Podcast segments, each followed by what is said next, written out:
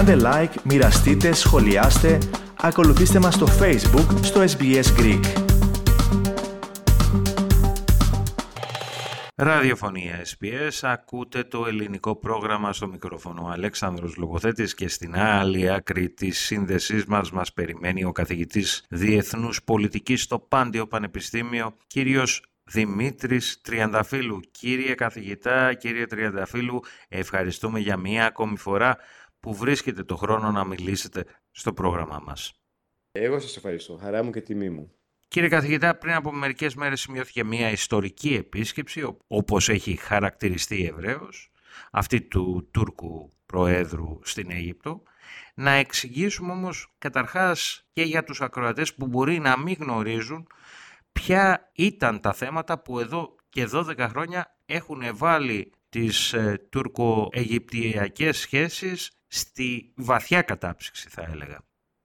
Ναι, ξέρετε, αυτό έχει να κάνει με την λεγόμενη Αραβική Άνοιξη που ξεκίνησε το, το Δεκέμβριο του 2011 στην Τινησία και επεκτάθηκε και στην Αίγυπτο όπου υπήρχε μια ανατροπή του Μουμπάρακ χρόνια στρατιωτικό κοσμικό καθεστώς στην Αίγυπτο από τους αδελφούς μουσουλμάνους του, του Μουχάμεντ Μόρση δηλαδή αυτή η λεγόμενη επανάσταση στη πλατεία Ταχρήρ του Καΐρου όπου η Τουρκία τότε με τον Ταγί Περντογάν θεώρησαν ότι έχουν πάρα πολλά κοινά με τους αδερφούς μουσουλμάνους, έτσι καλλιώς και ο ίδιος ο κύριος Ερντογάν προωθεί ένα είδος πολιτικό Ισλάμ στην Τουρκία.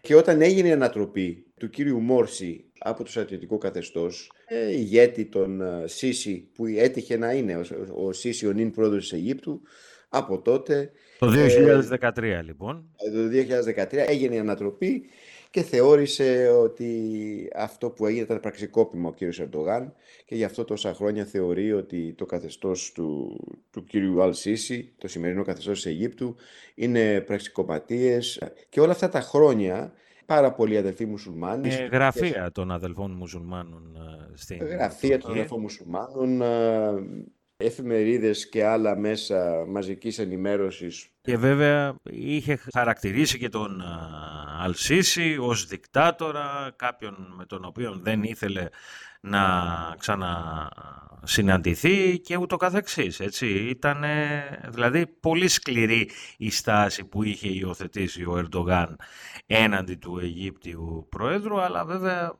ο Ερντογάν μας έχει συνηθίσει στο να κάνει διάφορες αλλαγές στην εξωτερική του πολιτική, έτσι δεν είναι; Βεβαίως. Τώρα το ερώτημα είναι κατά πόσο αυτά τα προβλήματα που εμφανίστηκαν στις σχέσεις ε, Τουρκίας-Αιγύπτου έχουν εξαλειφθεί. Δεν νομίζω ότι έχουν εξαλειφθεί. Απλώς είναι λογικό, ε, υπάρχει μια συνειδητή προσπάθεια της Τουρκίας τα τελευταία δύο χρόνια, τρία, να τα ξαναβρει εντός εισαγωγικών με τους γείτονές της γενικότερα, δηλαδή και με το Ισραήλ, αλλά τώρα έχουν παγώσει λόγω του πολέμου στην Γάζα, οι σχέσεις αυτές και με την Αίγυπτο, όπου ξεκίνησε πάλι ανταλλαγή πρεσβευτών και προσπάθειες από υψηλούς αξιωματούχους ε, της Τουρκίας, ιδιαίτερα να πιάνουν στην Αίγυπτο σε επίπεδο υπουργών εξωτερικών και όχι μόνο, για να μπορούν να ξαναβρούν το νήμα συνεννόησης γιατί έχουν τεράστιες. Πρώτα απ' όλα είναι δύο μεγάλες χώρες και η Αίγυπτος πάντα θεωρεί τον εαυτό της έτσι ως η ηγέτιδα δύναμη του αραβικού κόσμου ε, και μια μεγάλη χώρα του μουσουλμανικού κόσμου υπήρχε προσπάθεια παρά τις διαφορές ε, και οι διαφορές προκύπτουν λόγω της, του πολέμου στη Λιβύη. Ε, θεωρεί η Αίγυπτος που συνορεύει τη Λιβύη ότι η Τουρκία παρεμβαίνει στα ζητήματα αυτής της γειτονικής χώρας και έτσι επηρεάζει αρνητικά τα, τα εθνικά συμφέροντα της Αιγύπτου. Υπάρχουν το, όλα τα όλα ζητήματα των θαλάσσιων ζωνών στην Ανατολική Μεσόγειο δεδομένου ότι υπάρχουν ορυκτά καύσιμα. Και εδώ θα ήθελα να σας διακόψω, να πούμε ότι μερικά από τα θέματα τα οποία συζητήθηκαν μεταξύ των δύο ηγετών, της Τουρκίας δηλαδή και της Αιγύπτου, ήταν η στρατιωτική συνεργασία. Ακούσαμε ότι ε, η Τουρκία θα εξοπλίσει την Αίγυπτο με μη επανδρομένα αεροσκάφη. Επίσης ε, το θέμα το ενεργειακό, και συγκεκριμένα το υγροποιημένο φυσικό αέριο. Άρα να σας ρωτήσω τι σημαίνουν όλα αυτά για την Ελλάδα και την Κύπρο; Είναι λίγο νωρίς να απαντηθεί αυτό. Δεν νομίζω ότι έτσι με μια επίσκεψη, όχι μόνο συμβολική, ουσιαστική του Τούρκου Προέδρου στην Αίγυπτο, ότι ανατρέπονται όλοι οι σχεδιασμοί της Ελλάδος και της Κυπριακής Δημοκρατίας, ανατρέπονται τα τριμερή, η τριμερή συνεργασία μεταξύ Ελλάδας, Κύπρου και Αιγύπτου, οι διμερείς σχέσεις μεταξύ Ελλάδας και Αιγύπτου, γιατί αν παρακολουθήσει κανείς από Αθήνα, έχουν γίνει και με τον προηγούμενο Υπουργό ε, Εξωτερικών, τον κύριο Δένδια, πριν τις εκλογές και τον είναι Υπουργό Εξωτερικών επισκέψεις στην Αίγυπτο και, και ο κύριος Δέντες έχει πάει ως υπουργός Αμήνης τώρα και υπάρχουν, συνεχίζουν να υπάρχουν οι επαφές μεταξύ, σε υψηλότατο βαθμό μεταξύ Αιγύπτου και Ελλάδας και βεβαίως είναι λογικό αυτές οι χώρες να προσπαθήσουν γενικότερα μεταξύ τους να υπάρχει μια προσέγγιση θετική. Αυτό που τους ενώνει, γιατί αυτό νομίζω είναι λίγο νωρίς να δούμε αν υπάρχει ουσιαστική αλλαγή του κλίματος, γιατί αυτό που ενώνει αυτή τη στιγμή την Αίγυπτο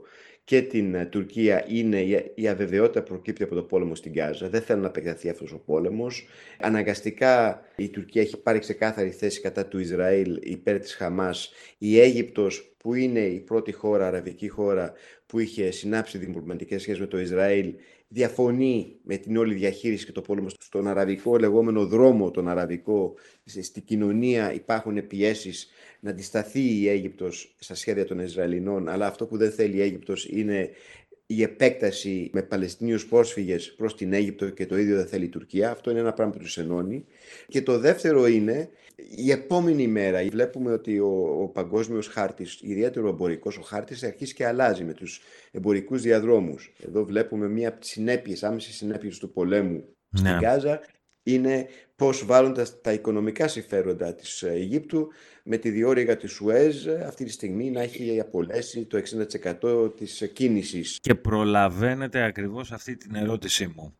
Ποιες είναι οι εκτιμήσεις σας αυτή τη στιγμή για την εξέλιξη του πολέμου στη Γάζα και γενικότερα βέβαια για αυτές τις πολεμικές αψημαχίες στην ε, Ερυθρά θάλασσα; Ναι. Και, και επειδή ακριβώς γίνονται αυτές οι πολεμικές αψημαχίες, επηρεάζει άμεσα την Αίγυπτο και έμεσα την ευρύτερη περιοχή και παράλληλα πριν τον πόλεμο υπήρχε μια κινητικότητα με διάφορους άλλους εμπορικούς διαδρόμους. Μην ξεχνάμε για παράδειγμα ότι αυτό που συζητάγαμε αρχές Σεπτεμβρίου πέρσι ήταν το μνημόνιο συνεργασίας που είχε υπογραφεί στο, στο περιθώριο των G20 στο Νέο Δελχή της Ινδίας για το λεγόμενο το διάδρομο IMEC, ένας διάδρομος εμπορικός που θα έφευγε από τα λιμάνια της Ινδίας, από τη Βομβάη και άλλα λιμάνια και τα, τα προϊόντα θα φεύγαν από την Άπο Ανατολή, από τη Μομπάη, θα φτάνουν στην Αραβική Χερσόνησο, στα Εμμυράτα, μετά με τρένο θα διέσχισαν την Αραβική Χερσόνησο, ε, Εμμυράτα, Σαουδική Αραβία, θα φτάναν η Ιορδανία και από εκεί πέρα στο λιμάνι της Χάιφας στο Ισραήλ και μετά θα πηγαίνουν στο λιμάνι του Πυριακ ή σε άλλα ελληνικά πλοία για να πάνε αυτά τα προϊόντα στην υπόλοιπη Ευρώπη. Και αυτό σημαίνει παράκαμψη κατά κάποιο τρόπο όταν πια αυτός ο διάδρομος θα είχε υλοποιηθεί και του διόρυγα της Δηλαδή θα υπήρχαν και εκεί πέρα απώλειες για τους Αιγύπτιους. Και παράλληλα οι Τούρκοι προωθούν το μεσαίο διάδρομο που είναι χερσαίος, κεντρική Ασία και όχι μόνο έχουν αρχίσει μια τεράστια συνεργασία με το Ιράκ να υπάρχει και ένας διάδρομος μεταξύ Τουρκίας και Ιράκ και να έρχονται τα προϊόντα μέχρι το στενό του Χορμούζ και να φτάνουν σε λιμάνι του Ιράκ και μετά να φτάνουν στην Τουρκία. Απλώς όλα αυτά τα σχέδια αυτή τη στιγμή ψηλοανατρέπονται ή αλλάζουν συνεχώς ακριβώς λόγω του πολέμου και νομίζω ότι ο συσχετισμός δυνάμεων οθεί τις δύο χώρες προς μια συναλλαγή. Δηλαδή, Για παράδειγμα να πω εγώ ναι. έχουν ένα κοινό συμφέρον σε σχέση με την ε, Σομαλία, έτσι δεν είναι, όπου ε, η Τουρκία μάλιστα έχει και τη μεγαλύτερη στρατιωτική βάση εκτός ε, της χώρας. Είναι ναι η Σομαλία, είναι το Σουντάν όπου και η Τουρκία παίζει κάποιο ρόλο εκεί πέρα και υπάρχουν διαφορές μεταξύ Σουδάν και Αιγύπτου και όλα αυτά νομίζω ε, είναι λογικό να υπάρχει μια προσέγγιση. Υπάρχει και η εμπορική διάσταση, νομίζω ο μεγαλύτερος εταίρος της Τουρκίας στην Αφρική είναι αυτή τη στιγμή η Αίγυπτος πάντα ήταν. Αλλά αυτό δεν σημαίνει ότι ανατρέπονται είτε στην παρούσα φάση οι συνεργασίες ε, που έχει επενδύσει η Ελλάδα μαζί με την ε, Αίγυπτο και την Κυπριακή Δημοκρατία, τα σχέδια της ηλεκτροδότησης, γιατί έχει να κάνει και με, την, ε, με τις εναλλακτικές πηγές ενέργειας πια που προωθεί η Ευρώπη και, και υπάρχει το σχέδιο του ηλεκτρικού καλωδίου που θα ενώνει την Αίγυπτο και την υπόλοιπη Αφρική με την Ευρώπη και αυτά περνάει μέσα από την Ελλάδα. Δεν ανατρέπονται αυτά.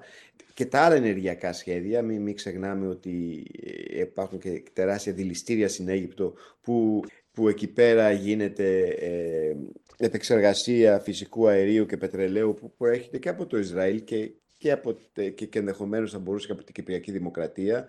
Απλώς ε, ήταν λογικό να σπάσει αυτός ο πάγος, κάτι που ξεκίνησε και φάνηκε νομίζω τον Νοέμβριο του 2022 όταν ε, στο παγκόσμιο κύπελο στο Κατάρ υπήρχε μια χειραψία μεταξύ Αλσίση και Κερντογάν αλλά από την άλλη η προσέγγιση ως προσέγγιση, γιατί μην ξεχνάμε ότι και στα σχέδια και των Ευρωπαίων αλλά και της Ελλάδος θέλουμε να υπάρχει μια συνεργασία πολυμερές γενικότερα στην Ανατολική Μεσόγειο. Δηλαδή, πάντα η ελληνική θέση ήταν και στα τριμερή τα σχήματα και στο Ismet Gas Forum και σε άλλες ελληνικές πρωτοβουλίες ότι η πόρτα είναι ανοιχτή και σε άλλους κρατικούς δρόντες εφόσον τηρούν τους κανόνες ναι, του διεθνούς δικαίου. Ε, και εκεί πέρα όλοι, όλοι καταλαβαίνουμε ότι τα, αυτά αφορούν την Τουρκία. Και νομίζω κάπως έτσι πρέπει να το δούμε. Ούτε, ούτε αυτό σημαίνει χειροτέρευση των Έλληνο-Αιγυπτιακών σχέσεων, ούτε ότι ανατραπήκαν τα δεδομένα, αλλά είναι ενδιαφέρον στοιχείο γιατί ξέρετε θα συζητάγαμε ταυτόχρονα όχι μόνο για αυτό αλλά αν, αν δεν υπήρχε ο πόλεμος στην Γάζα θα συζητάγαμε και για μια θεαματική προσέγγιση των σχέσεων μεταξύ Ισραήλ και Τουρκίας γιατί το βλέπουμε ότι και αυτό είχε γίνει. Τώρα βέβαια αυτό πλέον έχει ναι. τελειώσει έτσι. Δεν... Έχει παγώσει προς το παρόν. Κάποια στιγμή ο πόλεμος θα σταματήσει και θα μπούμε σε άλλη φάση. Μάλιστα. Και με αυτά, κύριε καθηγητά, κύριε Τριανταφύλου, να σας ευχαριστήσω για μία ακόμη φορά για το χρόνο που βρήκατε να μιλήσετε στο πρόγραμμα μας. Και εγώ σας ευχαριστώ. Θέλετε να ακούσετε περισσότερες ιστορίες σαν και αυτήν; Ακούστε στο Apple Podcast, στο Google Podcast, στο Spotify ή οπουδήποτε ακούτε podcast.